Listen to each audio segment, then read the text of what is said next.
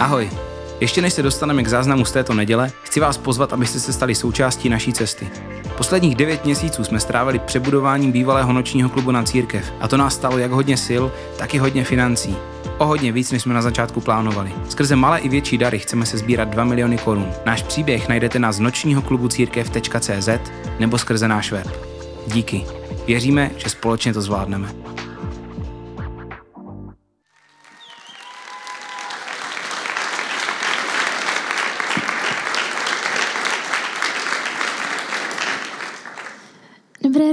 Všem. Jak na vás koukám, tak eh, hrozby druhé bohoslužby jsou více a více reálné.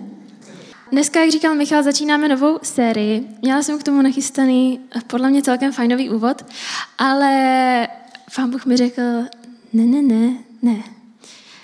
A jelikož celá ta série bude taková jedna velká výzva pro nás všechny, tak na to půjdeme rovnou z ostra a chci, aby jsme se všichni, sami sebe, všichni, co tu jsme, zeptali teď na otázku. Proč tu dneska jsem? Proč dneska jste v City Houseu? Proč sedíte tam, kde teď sedíte? Je to, protože je neděle a já chodím skoro každou neděli nebo každou neděli. Je to, protože jste se přišli podívat, jak to vypadá, protože to může být něco mnohem víc a není lepší způsob, než začít kázání s tím postojem dneska chci něco změnit. Dneska chci na něco přijít, dneska se chci posunout a tu hodinu, hodinu a půl, co tu budu, nechci jen promarnit s tím, že si řeknu, byla to pěkná neděle. Chci něco víc. A já doufám, že všichni, co tu jsme, chceme něco víc, než tu sedět jenom proto, že dneska je neděle a je City House. Je to tak? Tak pojďme se na to fakt otevřít a nechat se sebou něco dělat, protože Pán Bůh tu je a Pán Bůh k vám mluví a já věřím tomu, že k vám bude mluvit a že bude toho kázání a ne díky mně, ale díky jemu, kdy vám začnou třeba docházet věci a nebudete moc se třást nějakou důležitou myšlenku ze sebe, tak buďme proto otevření. Celý tenhle měsíc mluvíme o nebezpečných modlitbách. A jak už říkal Michal, jsou tu lidi s různým příběhem, s různým postojem. Jsou tu lidi, pro které modlitba je denní chleba. Možná se modlíte každý den, je to pro vás opravdu ta intenzivní komunikace s Bohem. Možná se nemodlíte skoro nikdy. A je to pro vás takový ten plán B, ta poslední možná záchrana. A já, když jsem nad tím přemýšlela, tak jsem vzpomínala na svoji úplně první modlitbu, kterou si pamatuju, z dob, kdy mi bylo, tuším, nějakých pět nebo šest let. Moje mamka jela někam eh, do práce a pršelo. Už si nespomínám, jestli možná taťka jí řekl, jeď opatrně, je to kluský, ať se nic nestane, nevím, ale nějak se ve mně vytvořil strach, že mamka může mít třeba bouračku, takže jsem zalezla do koupelny a modlila jsem se, bože, ochraňuj moji mamku, ať se jí nic nestane.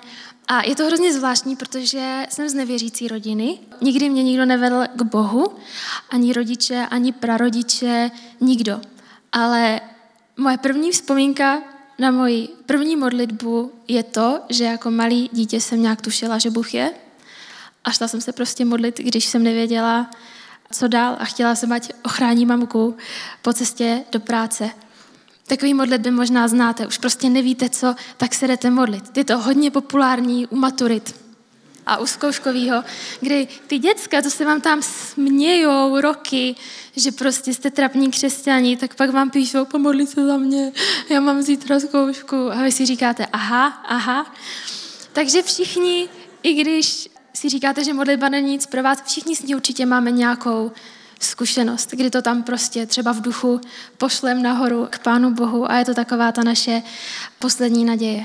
Ty modlitby za druhé lidi, ty modlitby takhle pro nás jsou něco, co bych nazvala těma bezpečnýma modlitbama.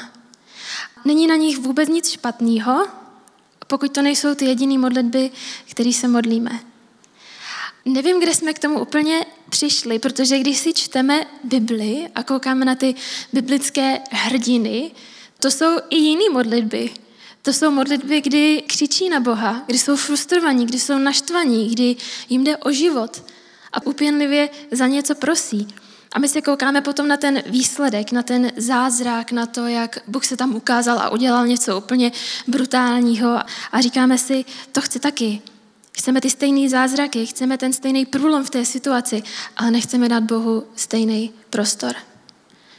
Nechceme se už modlit tu nebezpečnou modlitbu, která by mohla nás vyvést z naší komfortní zóny, která by mohla trošku utočit na naše ego.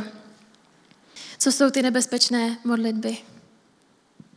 Budeme o nich mluvit, ale takovou definici obecnou.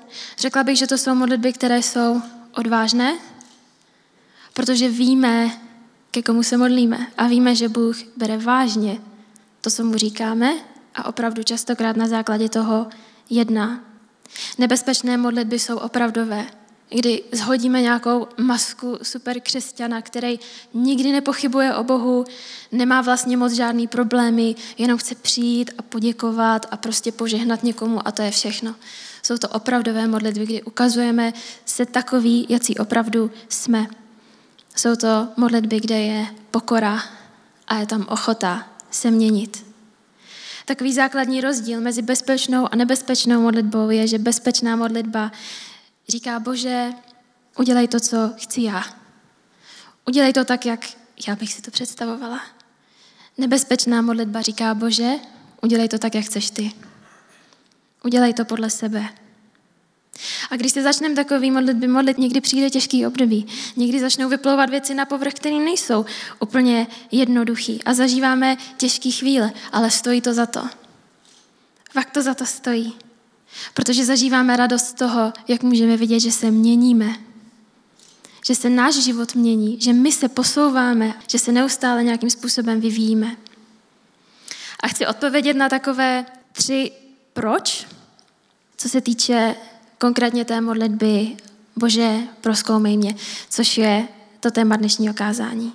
První proč je, proč se bojíme tuhle modlitbu modlit. Někdy je to nedůvěra Bohu, někdy je to strach z toho, co o sobě zjistíme a že možná zjistíme, že nejsme tak skvělí, jak jsme si mysleli. A někdy je to naše komfortní zóna. Někdy totiž hluboko uvnitř tušíme, co je ta oblast, o které by Pán Bůh chtěl mluvit. Co je ta oblast, kterou bychom měli nějakým způsobem změnit, ale nechceme. Nechceme to měnit. Je to naše komfortní zóna. Proč? Protože častokrát je to součást naší identity. Kdo budeme, když se tohoto zbavíme? Kdo budu, když se z tohohle uzdravím? Kdo budu, když už nebudu zápasit s úzkostmi? Kdo budu, když nebudu workoholik? Kdo jsem, když ne ten člověk, který má vždycky sílu se starat o ostatní? Kdo jsem bez té svojí tíhy? Druhé proč. Proč nás vůbec Bůh chce zkoumat? A ta odpověď je jednoduchá. Je to proto, že nás miluje až moc na to, aby nás nechal stát na jednom místě celý život a plácat se v nevědomí v tom stejným celý život. V přísloví se píše, hospodin kárá, koho miluje, jak otec syna, jehož má v oblibě. A možná to slovo kára nemáte úplně asociovaný s něčím příjemným. Možná u vás doma to, že vás někdo kárá, znamená, že vás trestá za něco. Že dostanete výprask, když jste něco udělali špatně. A chci říct, že tohle není to, jak hospodin kárá. Kára jako otec, který miluje svého syna, který ho má rád, který ho chce posunout, který chce, aby mohl žít ve svobodě a vidět sám na sebe. A třetí proč? Proč bychom se měli modlit nebezpečné modlitby? Protože reálně mnohem nebezpečnější než nebezpečné modlitby je zůstat stát na jednom místě.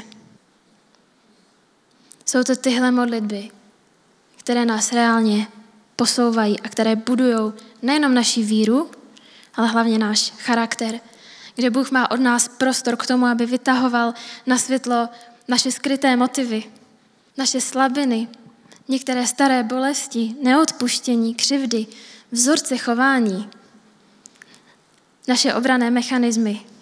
A většina z těchto věcí začíná v mládí, v dětství.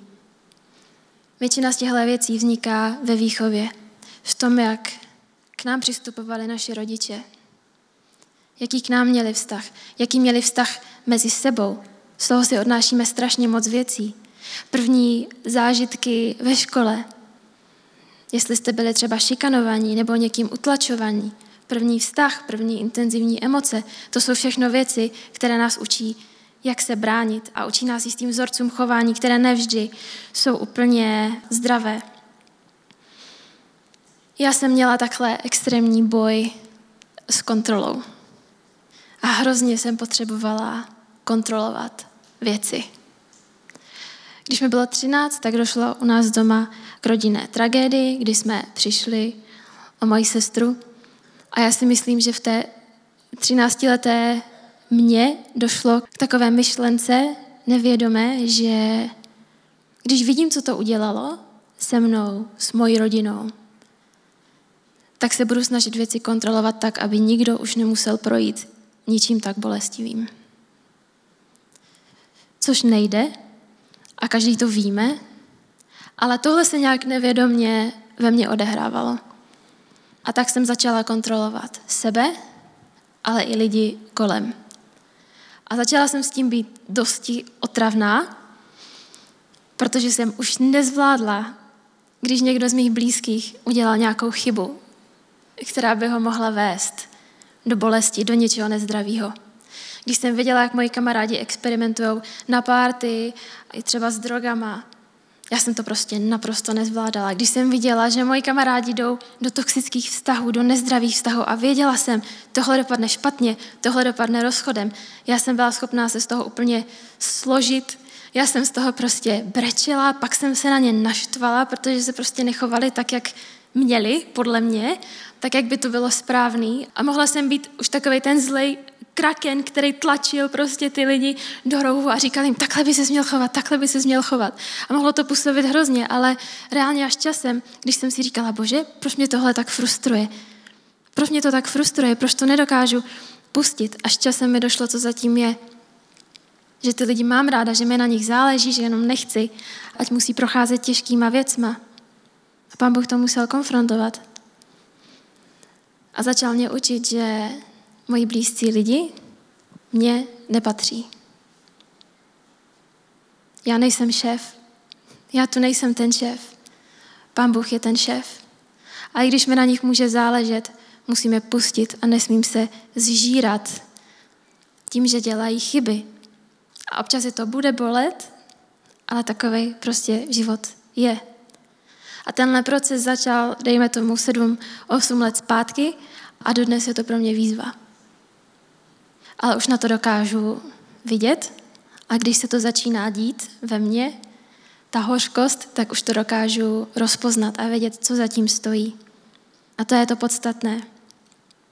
Dokud jsou následky těch našich trápení, těch vzorců, dokud jsou nevědomé, tak se pohybujeme takhle pořád do kolečka v začarovaném kruhu. A stále znova a znova se dostáváme do podobných situací. Znova a znova čelíme stejným výzvám. Vybíráme si stejné partnery. Pořád bojujeme s tím, že nedokážeme být třeba emočně dostupní pro ostatní lidi, protože nikdo nás to nenaučil doma. Nebo naopak, vás třeba rodiče opustili a tak se upnete na ty vztahy emočně. A nedokážete být sami. Pořád se motáme nevědomně v tom začarovaném kruhu.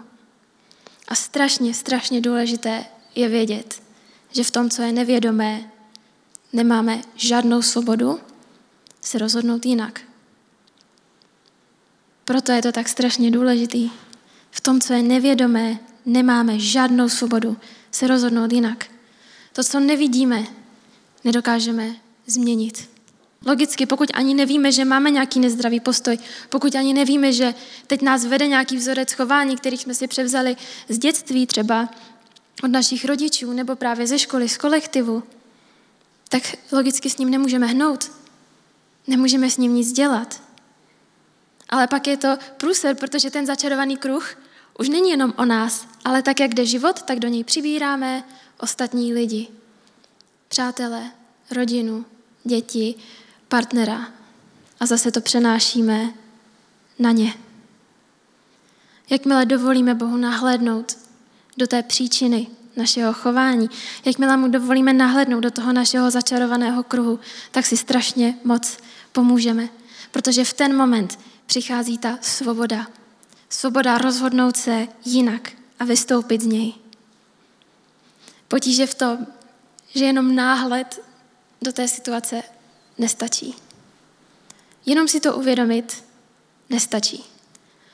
Uvědoměním naše cesta jenom začíná. Uvědomění není cílová stanice, že teď už vím, proč to dělám a očkrtnu si to. Uvědomění je startovací čára, tam teprve začínám ten boj. To je ta startovací čára, ze které můžu teprve poprvé vystoupit z toho začarovaného kruhu. Je to jen výchozí bod. Co je teda další krok? Někdy bychom rádi, aby to byla taková krátká, rovná cesta a na konci je uzdravení, takže si o tom dvakrát s někým popovídám a pomodlím se za to a do konce života mám vystaráno a už to není problém. Většinou to tak nefunguje a ze začarovaného kruhu se nestává rovná cesta, ale spíše taková spirála, která se tak dole zužuje. Jak se to projevuje? Přijdete na to svoje téma, na ten svůj problém a tak ho jednou zpracujete a pak po roce na něj narazíte znova. V hlubší vrstvě. Věřím, že spousta z vás to zná a že spousta z vás řešila tu otázku, proč to řeším? Já si myslela, že to už je dávno vyřešený. Tohle jsem se sebe zeptala asi tak tisíckrát za poslední roky. Proč je to tady zase? Teď už jsem to vyřešila. Proč mi to pořád vadí?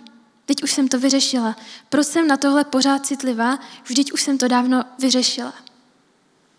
Není to rovná cesta, je to spirála. Jednou to vyřešíme a za nějaký čas to na nás bavne znova, ale zase trošku z jiného úhlu pohledu. A můžete mít po roce řešení pocit, že jste furt na začátku, ale nejste, jste jenom ve spirále, která se stenčuje a stenčuje. A my nikdy nevíme, kolik těch koleček té spirále budeme muset projít, než už to opravdu bude vyřešené. A proto je strašně důležité vědět, že to proskoumávání našeho srdce je dlouhodobý a často opakující se proces. Modlitba proskoumej mě není modlitba, kterou se dneska pomodlíme a pak už nebudete muset nic řešit. Není. Pravděpodobně se jí budete za týden modlit znova, za měsíc znova, za půl roku znova, protože znova a znova budete v té spirále narážet na ty věci zase jiným způsobem, zase hlubším způsobem, dokud je s Bohem nevyřešíte. A pointou té spirály není to, aby Pán Bůh se o nás pořád dozvídal eh, nějaký nový pikantnosti eh, z našeho života. Je to proto, abychom se my to dozvěděli o sobě, abychom my mohli opravdově znát sami sebe. Důvod té spirály taky je to, že Pán Bůh nám ty věci odkrývá hodně citlivě a postupně. Nehodí vám na hlavu balvan, prostě obří náklad s tím, že toto jsou tvoje problémy, jakože máš co dělat, takže není zač, ale dávkuje to postupně, protože nás zná a ví, co dokážeme unést. Bůh ví, co dokážeme unést. A tak to postupně dávkuje. Zároveň jenom neodebírá následky. To bychom taky chtěli. Bože, teď to vidím, teď už to chápu, tak ať to zmizí. Odeber to pryč. Jak se psala, Pán Bůh je dobrý otec, který nás vede do toho růstu a učí nás, abychom pátrali po příčině, abychom po ní pátrali. Co mi hrozně moc pomohlo, je zeptat se pětkrát proč. Když dojdu na nějakou situaci, kde vím, že jednám iracionálně.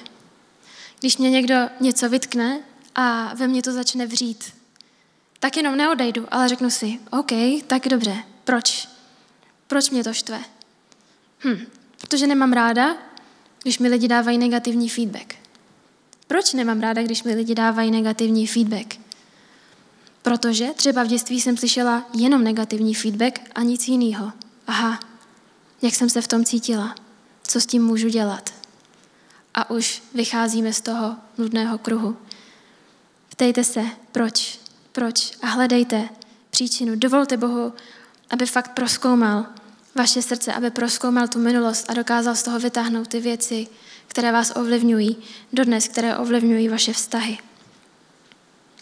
A Bůh jako dobrý táta nejenže vás v tom nenechá, ale opravdu v tom bude s váma a dá vám sílu čelit těm těžkým věcem. A že někdy to jsou fakt strašně těžké věci. A já netuším, jestli bych to někdy zvládla. Nebýt Boha. Bůh je vaše síla. A i tak, jak jsme to zpívali dneska. A je v tom s váma. A nejen, že vás zavede na začátek té startovací čáry, ale celý ten proces projde s váma za ruku jako ten nejbližší přítel. Možná tohle všechno nezní úplně lákavě a snadně, cítíme v tom hodně toho nekomfortu a někdy tíhy. A bojíme se, co děsivého a ošklivého z nás vyleze. Ale to, jak jsem si zažila Boha já, je, že i z těch nejhnusnějších věcí v našem životě dokáže udělat něco strašně krásného. To, co byla naše největší slabost, za kterou jsme se nejvíc styděli, přemění v naši sílu. Přemění v silný příběh, který inspiruje další lidi. A my máme někdy tendenci tyhle boje zakrývat. A tak bychom nejradši si vlezli k sobě do pokojíku a, a pomodlili se, tak bože, proskoumej moje srdce. A pak na nás dropne něco, co není úplně snadný a chtěli bychom si to tam tak vyřešit v klidu s ním sami. Ale tak to úplně není. Nechat Boha, ať nás proskoumá, často znamená pustit do toho i lidi. A můžete se toho bát a je to někdy děsivý, že lidi zjistí pravdu a zjistí, že nejsme perfektní, což je strašný šok pro všechny. Já nevím, z jakého jste prostředí, ale v City Houseu nehrajeme na perfektní lidi. Nehrajeme na perfektní křesťany. Neopěvujeme to, že někdo je dokonalý a nemá žádný problémy a s ničím nezápasí. Je to právě naopak. To, čeho si vážíme a čeho já osobně si vážím nejvíc, je zranitelnost lidí. To, že dokážou přijít a říct, tohle nedávám. Zase jsem to podělala, zase mi to dělá problém. A kdykoliv jsem tohle udělala s nějakou svojí kamarádkou nebo i na house talku, v životě jsem nezažila reakci typu wow, zklamali jsme se v tobě, nečekala jsem, že ty máš teda takovýhle problémy, ale bylo to naopak. A to, co mám nejradši, je, když té protější straně se tak rozzáří očička a řekne, já taky, já s tím mám taky problém, to je tak super vědět, že nejsem sama. A tak se obejmeme a popláčem si a pak si voláme a scházíme se a dáváme si updaty o tom našem progresu, jak nám to jde, co nám pomáhá, co nám naopak nepomáhá. Pojďme do toho proskoumávání zvát i lidi kolem nás. A je to někdy děsivý, ale City House je safe place. Je to bezpečné místo, kde nemusíte být dokonalí a kde je úplně v pohodě, že zápasíte a že se z vás někdy vyplavují těžké věci a nevíte, jak s nima naložit. Od toho tu jsme. O toho tu jsme, aby jsme se za sebe modlili, aby jsme si dali podporu, aby jsme tady byli pro sebe. Chtěla bych se teď podívat na zkušenost krále Davida, který řekl tu větu, zkoumej mě, Bože. A tak, když jsem viděla název toho kázání, on byl první, na koho jsem si vzpomněla. A mluvil o něm už Michal na začátku, byl to král Izraele byl to takový nadšenec, hodně zpíval a tančil. Je autorem knihy Žalmu, kde předává hodně svých emocí, takže se s tím často můžeme hodně snadno stotožnit, ale předává tam svoji zkušenost s Bohem. Předává to, kým pro něj byl Bůh, jakýho si ho zažil, jaký je. Nejenže je tam ta známá věta zkoumej mě Bože, ale je tam spoustu dalších důležitých věcí. Takže vám teďka přečtu první část toho žalmu. Ty mě, hospodine, zkoumáš, ty mě znáš. Ty víš, jak se dám a jak vstávám zas. Už z dálky rozumíš mým myšlenkám. Sleduješ, jak chodím i jak uléhám. Všemi mými cestami se zabýváš. Ještě než mi přijde slovo na jazyk, ty už to, hospodine, všechno víš. Ze zadu i ze předu si mě obklopil, svou dlaň si na mě položil. Takové poznání je nad mé chápání. Je příliš hluboké, na to nestačím. Kam bych unikl před duchem tvým? Před tvojí tváří, kam bych se skryl? Kdybych do nebe vystoupil, tam jsi ty. Kdybych si ustlal v posvětí, i tam jsi. Mé nitro sformoval ty sám. V lůně mé matky jsi mě tkal. Chválím tě za díla ohromná, za to, jak podivuhodně jsem udělán a že mou duši tak dobře znáš. Jediná z mých kostí ti nebyla ukryta, když jsem byl v skrytu formován, když jsem byl hněten v zemských hlubinách. Je to strašně nádherný, je to můj oblíbený žalm. A co tady vidíme na začátku toho žalmu v téhle první části, že David moc dobře chápal, s kým mluví, ještě předtím, než vyslovil tu modlitbu zkoumej mě. David věděl moc dobře, jaký Bůh je. A takový zhrnutí toho, co tam vlastně říká, je zaprvé nejen, že Bůh všechno zná, ovšem ví, Bůh zná mě. Nejen, že Bůh je všude, všude na zemi, ale Bůh je všude se mnou. A nejen, že Bůh stvořil všechno, nádhernou přírodu, celý tenhle svět, Bůh osobně stvořil mě. Je to osobní. Je to strašně osobní. Bůh už není jenom ten, koho oslavujeme za to, jak je vševědoucí a všudy přítomný a jak krásně všechno stvořil, ale David si uvědomuje, že Bůh osobně stvořil mě, Bůh osobně je všude se mnou. A jak reaguje na to vědomí osobního Boha? Tou modlitbou zkoumej mě, Bože, a poznej srdce mé, poznej mé myšlenky, jen mě vyzkoušej. David přišel k Bohu, který má dokonalé poznání, který má neustálou přítomnost všude, se všema, s vědomím, že je to taky Bůh lásky, který ho osobně miluje a že mu může věřit dost na to, aby ho pozval do toho, ať proskoumá jeho srdce v těch nejhlubších úrovních.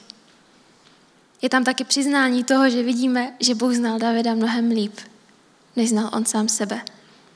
Bůh nás zná mnohem lépe, než známe my sami sebe. Bůh tam byl už předtím, než jsme se narodili. Každou hnusnou větu, která nám byla řečena, on si ji pamatuje. A on vidí vliv, který měla v našem životě. Co tu tady vidíme? To, že povaha a vlastnosti Boha nebyly pro Davida pouhými teoriemi, něco, nad čím se může pozastavit. Byli to průvodci jeho duchovního růstu a budování jeho charakteru. Ta modlitba zkoumej mě vycházela z toho, že David věděl, kým Bůh je a jak moc osobní je. Říká tam, zkoumej mě a poznej mé srdce, moje myšlenky. Neskoumej mě a poznej moje chování. Poznej to, jestli si ostatní lidi myslí, že jsem dobrý křesťan a jak to dávám. Ne, bylo to zkoumej mě a poznej to, co reálně vidíš, jenom ty. Proč? V čteme, že Bůh říká, lidé se dívají na zevnějšek, ale já se dívám na srdce. A někdy je reálně těžký to snést, ale Bůh si mnohem více cení. Člověka, který má dobře nastavené srdce, má dobrý motiv, ale často to podělá a chybuje. Cení si toho mnohem víc než člověka, který se sice správně chová, ale je zatím špatný motiv. My se zaměřujeme na zevnějšek, my se zaměřujeme na chování, Boha zajímá srdce. A David to věděl a proto zval Boha do toho, ať to proskoumá. Ať proskoumá jeho srdce, ať proskoumá to, jak se cítí, ať proskoumá jeho myšlenky, věci, které nikdo jiný nevidí. Ať to proskoumá, jak přemýšlí o věcech, jak přemýšlí o Bohu, jak přemýšlí o jiných lidech. A na konci říká, jen mě vyzkoušej. Vyzkoušej mě. Dej mě do těch situací, kde to nezvládám, ať můžu vidět, jak se posouvám. A tady na sebe prásknu další věc. Dneska jsem si vybrala ideální neděli na sdílení pikantností z mého života, protože tu sedí moji rodiče. Eh, naštěstí moc nevidím do sálu, takže to zvládnu. Každopádně já jsem uvěřila někdy ve 14, ale bohužel mě neminulo období párty a alkoholu. Myslela jsem si, že to velmi tajně objevuju, dokud jsem nepřišla jednou v sedm ráno domů, táta míchal vajíčka v kuchyni na snídani a já jsem přišla zrovna z toho klubu, tak jsem jenom zamávala a šla jsem spát. Tak myslím, že tam už to přestalo být nenápadné objevování party života. Ale já jsem tehdy moc dobře věděla, že to úplně není správně. Věděla jsem, co všechno pro mě Bůh udělal, ale nedokázala jsem se z toho nějak vymanit. Byl pro mě důležitý ten vliv, který na mě měli moji vrstevníci. Nevím, co všechno jsem si na tom dokazovala, co všechno jsem potřebovala proskoumat, ale ačkoliv jsem se tam strašně bavila, tak jsem vždycky potom přišla domů. A druhý den ráno jsem brečela a bylo mi to hrozně líto, protože jsem viděla, jak je to prázdný a jak mě to prostě nechává prázdnou, ale stejně, když mi někdo napsal další pátek, jdeme ven, tak jsem řekla jasně a v sedm ráno jsem se plížila chodbou do pokoje. A už jsem nevěděla, jak z toho kruhu vyskočit. Tak jsem se modlila, ať mě Bůh pomůže, ať to nějak prostě zarazí a ať mě v tom změní. To léto mi přišla nabídka na dělání překladu na jednom kempu anglickém, takže jsem odjela na týden, byl to takový detox a bylo to strašně skvělý. Byli tam skvělí lidi a já jsem se za ten týden, kdy jsme si tam hráli venku s balónem, bavila milionkrát víc, než na všech těch parties dohromady. A řekla jsem si, že jo, že už mě to asi fakt nebaví a že prostě se chci vrátit zpátky blízko k Bohu, že tam mi stejně bylo nejlíp. Pak jsem do klubu nevkročila a bylo to všechno super. Do momentu, než jsem poznala svého super kamaráda, který dnes tu taky sedí a který v těchto klubech často mývá koncerty. Tak jsem se jednou chystala na koncert a říkám si, jo, já tam půjdu znova. Proč, bože, co se tady děje? Já jsem čekala přesně takový to, dcero, prostě nech tvoje noha nevkročí na toto území pohanů a špatné zábavy a už si dobrá křesťanka a nemáš tohle zapotřebí. A najednou se tam chystám do toho klubu a říkám si, jo, já tam budu zase. Není to nějaký jako fail? A Bůh mi řekl, není. Teď se tam vrátíš a budeš jim moc předávat to, jak se změnila. Budeš jim moc předávat to, co se stalo a budeš se s nima moc bavit o tom, kým já jsem a kým já můžu být pro ně. A že tak, jak jsem tebe nikdy nesoudil za tvoje chyby, tak nesoudím ani je za ty jejich. To říkal David. Jen mě vyzkoušej. Pošle mě zpátky na to místo. Dej mi tu situaci, která mě otestuje. Ukaž mi, jestli jsem se v tom reálně posunul.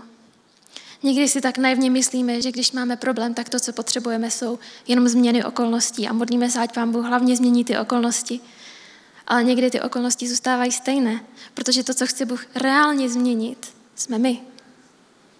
Jsme my hluboko zevnitř. Naše motivy, naše přemýšlení, naše postoje. A David končí tenhle žalm větou zjistí, zda držím se cesty škodlivé a cestou věčnosti mě veď. Spoustu překladů neuvádí, zda držím se cesty škodlivé, ale není-li ve mně cesta trápení, nebo není to cesta, která tě trápí. Teď chci dát výzvu těm z vás, kteří možná si říkáte, já nemám na čem pracovat. Já jsem dobrý člověk, lidi mě mají rádi, všechno zvládám a je to v pohodě. Naše měřítka často nejsou ideální. A i tak se musíme ptát. I když mě to tak nepřipadá, Bože, je něco, co tě trápí. Je něco, co tě trápí, když se díváš na to, jak se chovám k ostatním lidem, jak o nich přemýšlím, Je něco, co tě moutí, je něco, co, co se ti úplně nelíbí. Je něco, co chceš teď řešit. Za chvilku se půjdeme spolu modlit, ale jedna důležitá věc, co chci říct, a už jsem to hodně naznačovala předtím. Ta modlitba pro zkoumej mě je strašně silná modlitba, ale nestačí. Nestačí. Uvědomění nestačí. To je jenom začátek cesty. A proto modlitbu zkoumej mě by vždycky měla následovat modlitba proměň mě. Už to vidím a teď mě v tom změň. Už to vidím, tak mi dej sílu tomu čelit. Dej mi sílu něco s tím dělat. Někdy je to děsivý a bojíme se toho, že otevřem tu truhlu, kterou jsme si tam poctivě prostě zakopávali roky, někdy desetiletí a bojíme se, co za ošklivé věci tam najdeme. A já vám rozumím a chci vám říct, že na vztahu s Bohem je krásný to, že žádnou tu tíhu nemusíte nést sami. Ale máte Boha. Máte Ducha Svatého. Duch Svatý je pro ně používáno v Bibli řecké slovo a ten význam toho slova parakléto znamená ten, kdo je nám po boku, aby nám pomáhal. Je to náš rádce, je to pomocník, je to náš milující přítel. Pán Bůh vám nikdy neukáže na, na ty věci a neřekne, tak prosím a teď si s tím poraď ale hned jde po vašem boku a vede vás tím. Vede vás celým tím procesem, vede vás celou tou spirálou, dokud se nedotočí až do úplného konce. Budu se teď modlit za ty z vás, kteří um, dneska chcete tuhle modlitbu ne vyslovit, ale začít se jí modlit. Možná pravidelně, doufám. A tak si přeju, jestli bychom teďka všichni mohli sklonit hlavu a zavřít oči. I když se třeba modlit nechcete, je to úplně v pohodě, je to kvůli tomu, aby všichni jsme měli soukromí a aby i v tomhle plném sále jste mohli mít teďka ten svůj čas. Ten svůj čas, kde budete opravdu jenom vy a Bůh. A než se půjdeme modlit, chci je se vás zeptat na pár těžkých otázek a chci, aby jsme si na ně mohli popravdě odpovědět je něco, co vím, že mám změnit. Je něco, co vím, že Pán Bůh chce ve mně změnit, ale já stejně pořád stojím na jednom místě. Jak moc vůbec vnímám, že se potřebuju posouvat. Jak moc jsem v pohodě s tím, že, že se neposouvám, že stojím na jednom místě, že opakuju ty nezdraví vzorce chování. Poslední, reálná otázka, na čem teď Bůh pracuje ve vašem životě. Na čem teď vy pracujete. A možná lovíte, co byste tak mohli říct a dochází vám, že možná nepracujete na ničem a máte potřebu, že ani nemusíte na něčem pracovat. Ale nikdo z nás tady není dokonalý. A pokud na ničem nepracujete, pokud máte pocit, že Bůh na ničem ve vás nepracuje, je to proto, že mu nedáváte prostor. Každý z nás se může posouvat. Ta cesta je nekonečná. A nikdo už nejsme tam, na tom perfektním místě. A já věřím, jak jsem říkala na začátku, že Duch Svatý k vám mluvil, že Bůh k vám mluvil, že vám vyvstávaly možná situace z dětství, že jste si pojmenovali některé vzorce chování třeba a nevíte ještě úplně, odkud pocházejí. A tak budu ráda, když se připojíte ke mně v modlitbě. Ježíši, já ti děkuji za to, že jsi dobrý otec a že ty těžké věci vytahuješ z nás opravdu velmi citlivým způsobem, že to děláš pomalu, že to děláš postupně a děláš to z lásky. Ne kvůli výkonu, ale protože nás miluješ a nechceš, ať se zasekáváme, ať ubližujeme sami sobě, ať ubližujeme jiným lidem. A někdy možná úplně nechápeme svoje chování, nechápeme, proč nás některé věci štvou, proč nám vadí, proč jsme na ně tak citliví. A tak tě zveme, tak tě zveme, Bože, zkoumej naše srdce. Proskoumej nás. Vytahuj ty věci, které tam už nemají mít místo. Dávej nám sílu jim čelit. Dávej nám sílu je měnit. Modlím se, ať ty jsi opravdu zdroj naší síly pro každého jednoho z nás, kdy už nevíme, co se sebou, kdy už nevíme a máme pocit, že je to moc těžký.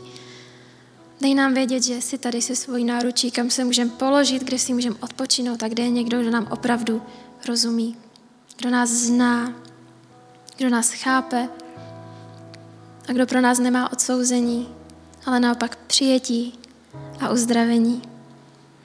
Modlím se za odvahu pro každého jednoho člověka, který dnes se rozhodl rozhrábnout ty těžké věci a být zranitelný, pane, před tebou i před lidma kolem. Děkuji ti za ně, děkuji ti za to, že ty k ním mluvíš, že se to opravdu procházíš a dotýkáš se lidských srdcí. Ukazuješ nám na to a dáváš nám sílu to měnit. Děkujeme ti. Děkujeme ti, Ježíši. Amen.